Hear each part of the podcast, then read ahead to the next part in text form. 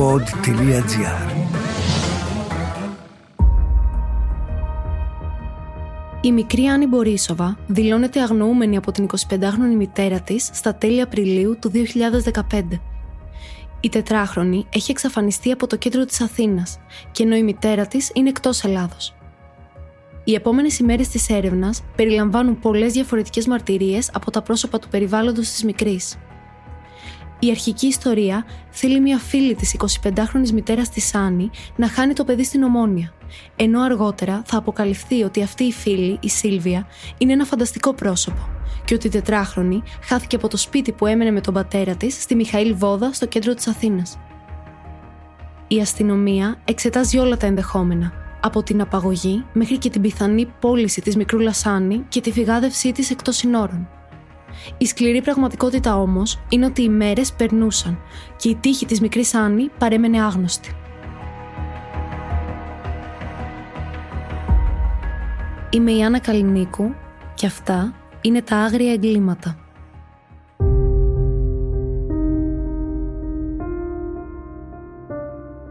Το επόμενο βήμα στην έρευνα των αστυνομικών ήταν να μεταβούν στο σπίτι από το οποίο φέρεται να χάθηκε η μικρή.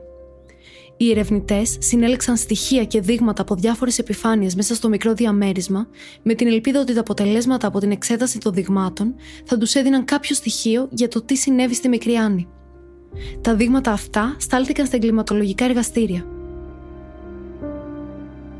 Εν τω μεταξύ, η μητέρα της Άννη φιλοξενήθηκε στο φως στο τούνελ της Αγγελικής Νικολούλη, σε μια εκπομπή αφιερωμένη στην αναζήτηση απαντήσεων για το τι πραγματικά συνέβη στην κόρη της. Είναι πρωτομαγιά του 2015 όταν βγαίνει στον αέρα η εκπομπή με καλεσμένη την Δημητρίνα Μπορίσοβα και τον δικηγόρο της Σταύρο Γεωργίου.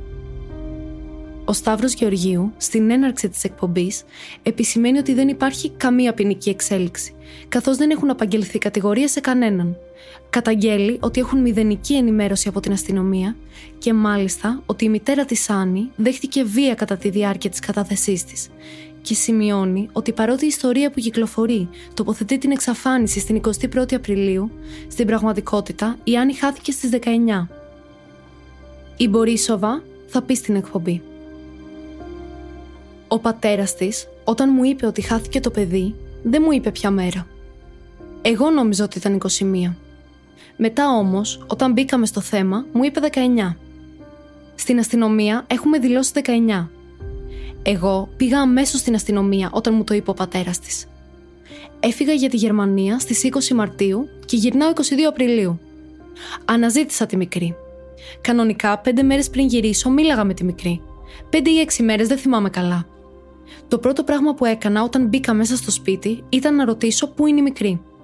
Ο σύντροφός μου μου είπε: Θα σου πω σε λίγο, κάτσε ηρέμησε λιγάκι και θα σου πω μου είπε ότι εγώ σηκώθηκα στις 7.30 περίπου, βγαίνω έξω από την πολυκατοικία και βρήκα μόνο το σκυλάκι μπροστά στην πόρτα. Έψαξε το παιδάκι, όμως δεν μπορούσε να το βρει. Εγώ ήταν να πάρω αυτά τα λεφτά από το Βερολίνο και να έρθω να περάσω ωραία με το κοριτσάκι μου εδώ, στην Αθήνα. Να περάσουμε το καλοκαίρι και με αυτά τα λεφτά να πηγαίναμε στο Βερολίνο. Εγώ ήθελα εκεί να πάμε να ζήσουμε μαζί με τη μικρή. Θα ερχόταν και ο Σάββας μαζί μας. Στις 24 Απριλίου έκανα τη δήλωση. Φύγαμε στη Βουλγαρία για να πούμε στη μάνα μου και στον πατέρα μου όλα αυτά, γιατί δεν είχαμε τα τηλέφωνά τους, γιατί εγώ γύρισα από το Βερολίνο χωρίς τηλέφωνο. Πήγαμε να τους βρούμε, όμως δεν βρήκαμε τη μάνα μου και τον πατέρα μου. Με το λεωφορείο πήγαμε. Όμως βρήκαμε μόνο τον αδερφό μου. Έψαξα το παιδί μου. Σε μαγαζιά, σε όλα τα πάρκα που έχω πάει με τη μικρή, έχω κολλήσει φωτογραφίες, έχω γράψει το τηλέφωνό μου. Τη μέρα που μιλήσαμε στο χαμογέλο του παιδιού, την άλλη μέρα φύγαμε από το διαμέρισμα. Δεν είχαμε πληρώσει τον νίκη, είχαμε να πληρώσουμε πολλά κοινόχρηστα και τέτοια και εντάξει ο άνθρωπος που είχε το σπίτι. Αλλά εγώ είμαι συνέχεια εκεί. Κάθε μέρα εκεί πάω. Όταν η Αγγελική Νικολούλη ρωτάει την Μπορίσοβα για την παλιότερη συνέντευξή της, κατά τη διάρκεια της οποίας εμφανίζεται το 27χρονο και δηλώνει φίλος της, εκείνη λέει: Δεν είπε ότι είναι ο πατέρας του παιδιού, γιατί δεν την έχει αναγνωρίσει. Δεν περίμενα να βγει. Δεν φοβάμαι τίποτα. Ούτε τον πατέρα του παιδιού φοβάμαι. Ενώ όταν ερωτάτε για ένα περιστατικό κακοποίησης που ένικοι της πολυκατοικίας φέρεται να έφτασαν σε σημείο να καλέσουν την αστυνομία γιατί ο Στανισλάφ είχε επιτεθεί πολύ άγρια στη σύντροφό του, εκείνη απαντάει ότι μάλλοναν σαν κανονικό ζευγάρι. Εντάξει, ζηλεύει ο ένας τον άλλον. Έχουμε με τους γονείς μας κάποια προβλήματα κι αυτά. Αυτό είναι. Προς το τέλος της εκπομπής, η Αγγελική Νικολούλη ρωτάει την Μπορίσοβα αν κάποιος φίλος τους που επισκεπτόταν το διαμέρισμα είδε το παιδί τις τελευταίες μέρες πριν εξαφανιστεί. Αυτό το παιδί ερχόταν συνέχεια. Εγώ τον ξέρω κανονικά, είναι Βούλγαρος. Είχε στιγμές που κοιμόταν σπίτι κι αυτός. Κι αυτός μου είπε το ίδιο. Την έπιανε στην πόρτα. Αυτό την είδε τελευταία φορά μια μέρα πριν εξαφανιστεί. Και έλεγε, αν ήξερε ότι θα γίνει έτσι, θα ερχόμουν ξανά να κοιμηθώ εκεί. Γιατί δύο φορές που κοιμήθηκε στο σπίτι, δύο φορές την έπιασε στην πόρτα. Νίκη τον λένε. Τη στιγμή εκείνη, ο δικηγόρος της Δημητρίνα παρεμβαίνει και τη ρωτάει αν αυτός ο άντρα, ο Νίκη, έχει εξεταστεί από τις αρχές, με την ίδια να απαντάει. Όχι, δεν είναι εδώ, δεν είναι στην Ελλάδα. Τις επόμενες μέρες, ωστόσο, αυτό θα άλλαζε. Κλιμάκιο αστυνομικών από την Ελλάδα μετέβη στη Βουλγαρία. Εκεί, μετά τη σύμπραξη ελληνικών και βουλγαρικών αρχών, εντοπίστηκε ο Νασίφ Αχμέτοφ, γνωστός και ως Νίκη ή Νικολάη. Η κατάθεσή του ήταν καθοριστική για την εξέλιξη της υπόθεσης και επιβεβαίωσε τις σκοτεινές υποψίες των αρχών.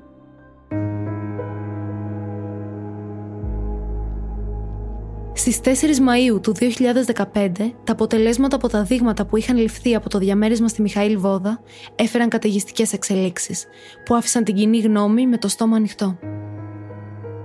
Τα αποτελέσματα των εξετάσεων των εγκληματολογικών εργαστηρίων έδειξαν εγκληματική ενέργεια, καθώς στο διαμέρισμα που διέμενε η οικογένεια βρέθηκε μικρή ποσότητα αίματος κοντά στη λεκάνη του μπάνιου.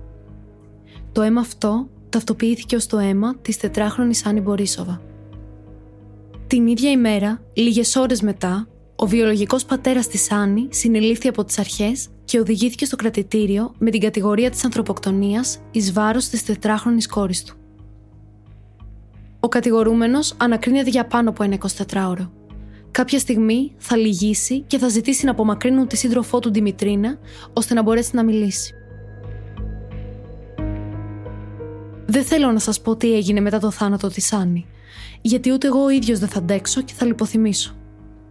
Ομολογεί και επιχειρεί να δημιουργήσει την εικόνα κάλυψης του θανάτου της μικρής του κόρης, ενός θανάτου που ισχυρίζεται πως δεν προκάλεσε ο ίδιος. Ο 27χρονο ισχυρίστηκε ότι ενώ το παιδί έμενε μαζί του, όταν κάποια στιγμή τη Μεγάλη Παρασκευή 10 Απριλίου επανήλθε μετά από χρήση ναρκωτικών ουσιών, βρήκε την τετράχρονη Άννη νεκρή. Ο ίδιος φέρεται να ξαφνιάστηκε και να μην ήξερε τι συνέβη στην Άννη, και έτσι από τη Μεγάλη Παρασκευή μέχρι και την Κυριακή του Πάσχα ξεκινάει να καλύπτει τα στοιχεία. Στην προανάκριση θα πει ότι βρήκε την Άννη χωρίς τις αισθήσεις της όταν ξύπνησε το πρωί της Μεγάλης Παρασκευής. Δύο-τρεις μέρες πριν τη Μεγάλη Παρασκευή, το παιδάκι μου, ενώ κοιμόταν, άρχισε να ανασένει βαριά και να φαίνεται ότι κάτι έχει. Ξύπνησα την επόμενη μέρα και είδα ότι το παιδί είχε μπλε χέρια και αμέσως κατάλαβα ότι κάτι κακό είχε συμβεί. Την ξύπνησα, αλλά το κορμάκι της ήταν σαν πέτρα. Λυπήθηκα πολύ και την άφησα στον καναπέ μέχρι το βράδυ, γιατί δεν ήξερα τι να κάνω. Έπειτα αποκάλυψε τι έκανε στην προσπάθειά του να εξαφανίσει το πτώμα της κόρης του.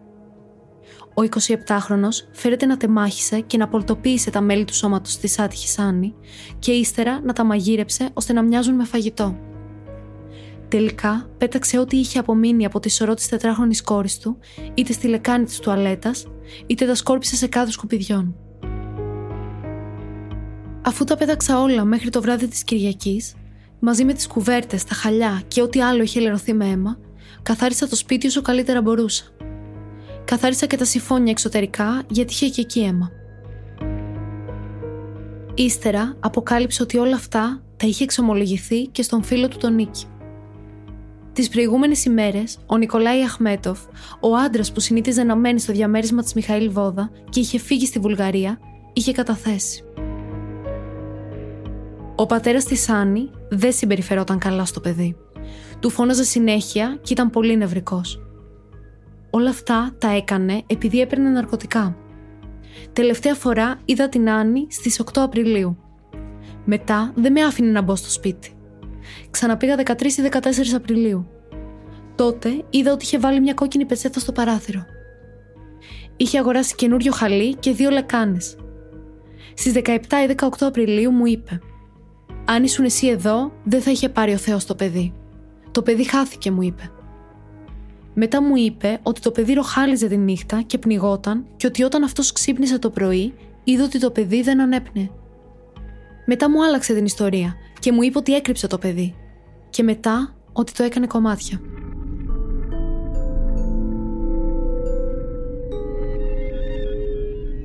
Η δικογραφία που σχηματίστηκε για την ανθρωποκτονία της Άννη συμπεριλάμβανε τον 27χρονο πατέρα της, την 25χρονη μητέρα της, αλλά και τον 70χρονο Δέλτα Γάμα, ο οποίος είχε αρχικά υποστηρίξει τα ψέματα των γονιών του θύματος. Μετά τη σύλληψή της, η Δημητρίνα Μπορίσοβα θα καταθέσει στους αστυνομικούς. Ό,τι σας είπα στις προηγούμενες καταθέσεις μου δεν είναι αλήθεια. Όλα αυτά τα είπα επειδή τον αγαπώ και επειδή πίστευα ότι αν έλεγα την αλήθεια στην αστυνομία, ο πατέρας της θα έμπλεκε. Στις 20 Μαρτίου πήγα στη Γερμανία για να βρω το φίλο μου να μου δώσει κάποια λεφτά. Όλες τις φορές που μιλήσαμε στο τηλέφωνο, η Άννη μου έλεγε ότι περνούσε πολύ καλά με τον πατέρα της. Τελευταία φορά μίλησα με την Άννη τη Μεγάλη Πέμπτη 9 Απριλίου. Μου είπε ότι περνάει πολύ καλά με τον πατέρα της και ότι αυτό τη αγοράζει σοκολατένια αυγουλάκια. Από τότε, μέχρι και τις 22 Απριλίου που γύρισα από τη Γερμανία, όσες φορές μίλησα με τον πατέρα της, μου είπε ότι το παιδί είναι στη μητέρα του και είναι καλά. Μόνο στις 14 Απριλίου που τον πήρα τηλέφωνο, μου έλεγε ότι δεν είναι καλά, κλαίγοντας, ότι δεν τον ενδιαφέρουν τα λεφτά και ότι το μόνο που θέλει είναι να γυρίσω πίσω γιατί κάτι κακό είχε συμβεί με αυτόν. Το ίδιο συνέβη και την επόμενη μέρα που τον πήρα τηλέφωνο και μου έλεγε: Θέλω να γυρίσεις.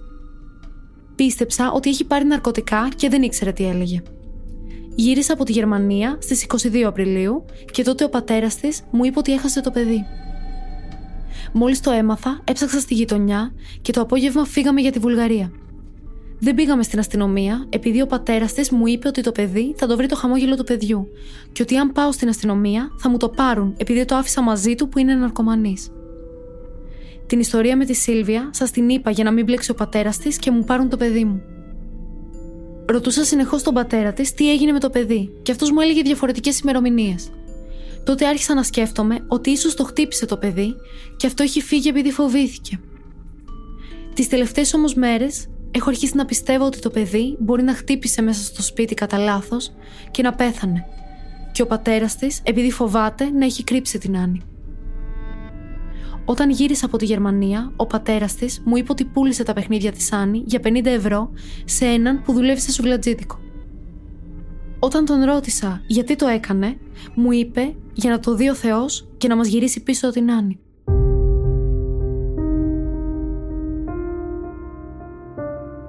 Ο 27χρονος κατηγορούμενος θα αλλάξει την κατάθεσή του λίγες ημέρες μετά θα πεις στους αστυνομικούς πως ο 30χρονο φίλος του, ο Νικολάη, ήρθε στο σπίτι και αφού ο Στανισλάβ του εκμυστηρεύτηκε ότι η Άννη ήταν νεκρή, εκείνος ήταν που τον συμβούλεψε να την τεμαχίσει. Ο Αχμέντοφ, ωστόσο, που πλέον μπαίνει στο κάδρο των ερευνών ως άλλος ένας εμπλεκόμενος στην υπόθεση της δολοφονίας, αρνείται κατηγορηματικά την εμπλοκή του. Συλλαμβάνεται όμως και αυτός. Και πλέον όλοι οι κατηγορούμενοι, αλλά και η κοινή γνώμη, περιμένουν τη δίκη για τη δολοφονία της τετράχρονης Άννη να ξεκινήσει.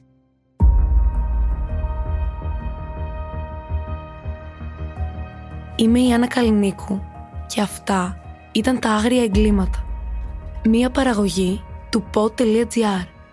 Αναζητήστε τα podcast που σας ενδιαφέρουν στο pod.gr, Spotify, Apple Podcast, Google Podcast και σε όποια άλλη εφαρμογή ακούτε podcast από το κινητό σας.